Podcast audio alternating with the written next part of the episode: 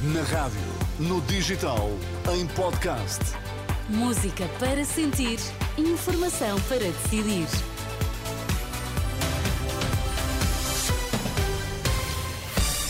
Pedro Queiro, o que é que é importante sabermos esta hora? Do toque a reunir de Macron sai a certeza, é preciso continuar a apoiar a Ucrânia a todo custo. Por cá, Passos Coelho juntou-se à campanha da Aliança Democrática em Faro para ajudar o PSD.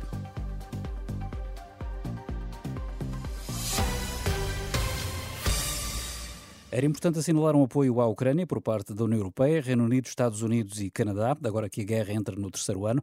Nas explicações do Primeiro-Ministro António Costa no final de uma reunião de alto nível no Eliseu, em Paris, promovida pelo presidente francês Emmanuel Macron. Esta conferência abordou, sobretudo, e foi o consenso que se gerou, eh, em reforçar o apoio, seja financeiro, seja o apoio em equipamento, eh, para sustentar o esforço de guerra da Ucrânia e ver como é que eh, nos coordenamos todos para que, num esforço conjunto, possamos assegurar eh, que o esforço extraordinário que o povo ucraniano tem feito ao longo destes dois anos não seja em vão e que possa garantir a paz eh, justa e duradoura a que tem direito. Palavras de António Costa aos jornalistas em Paris após uma reunião de líderes sobre o apoio contínuo à Ucrânia. O presidente francês afirmou que os líderes internacionais, incluindo os da União Europeia, devem preparar-se para que a Rússia ataque a qualquer momento, devendo por isso fazer mais para apoiar a Ucrânia de forma a que ganhe a guerra. Foi a Faro, segundo disse, para retribuir modestamente o apoio que sentiu de Luís Montenegro quando foi presidente do PSD. Ao segundo dia de campanha, Passos Coelho foi dar um empurrão ao partido. O ex-primeiro-ministro lembrou a criação da AD em 1979 Disse que os dias de hoje têm problemas sérios que aguardam solução, queixou-se dos oito anos de governação socialista e disse ser natural uma vitória da AD. O resultado natural destas eleições é a vitória da AD. Eu acredito nisso. Porque, reparem bem, é a coisa mais natural do mundo. Passos Coelho foi a Faro dizer que é preciso mobilizar os eleitores e só se consegue se acreditarmos que o país tem um futuro melhor.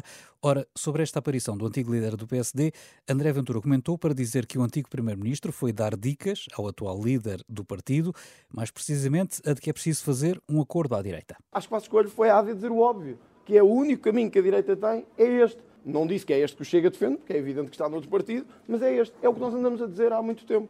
Por isso acho que foi um bom discurso. Mais, Passo Coelho consegue ainda pôr o tema da estabilidade governativa e, portanto, eu acho que hoje, se Montenegro não perceber a lição, digamos assim, uh, se não perceber a lição, não percebeu nada do que é que anda aqui a fazer. André Ventura, entrada para um jantar-comício em Severo do Voga, no distrito de Aveiro. O corpo encontrado hoje perto do Colégio de São José em Lisboa é o de mulher de 73 anos que estava desaparecida há mais de dois meses, eh, depois de ter saído do Hospital São Francisco Xavier a poucas centenas de metros de distância, onde aguardava por observação médica.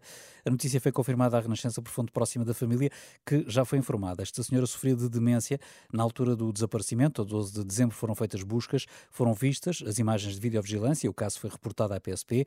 João Medeiros, advogado da família ouvido pela Renascença, defende que o direito ao acompanhamento dos doentes, eh, suspenso durante a pandemia, não pode ser posto em causa em situações como esta. Como não passaria pela cabeça de ninguém não deixar uh, um pai ou uma mãe acompanharem um filho menor, também nestes casos de pessoas que pelas suas características uh, são incapazes ou têm, inspiram especiais cuidados, também não deve passar pela cabeça de ninguém não permitir a entrada de um acompanhante. E foi isso que se passou neste caso concreto e que veio a dar os resultados que infelizmente todos sabemos. Ouvido pela jornalista Ana Catarina André, João Medeiros confirma que a família da idosa decidiu recorrer à Justiça e vai entregar no Parlamento uma petição pública com 7.500 assinaturas para que o tema venha a ser discutido. Entretanto, o presidente da Comissão Nacional para a Humanização dos Cuidados de Saúde, no SNS, que hoje foi criada, disse à Renascença que a segurança dos utentes com demência vai ser uma das suas prioridades.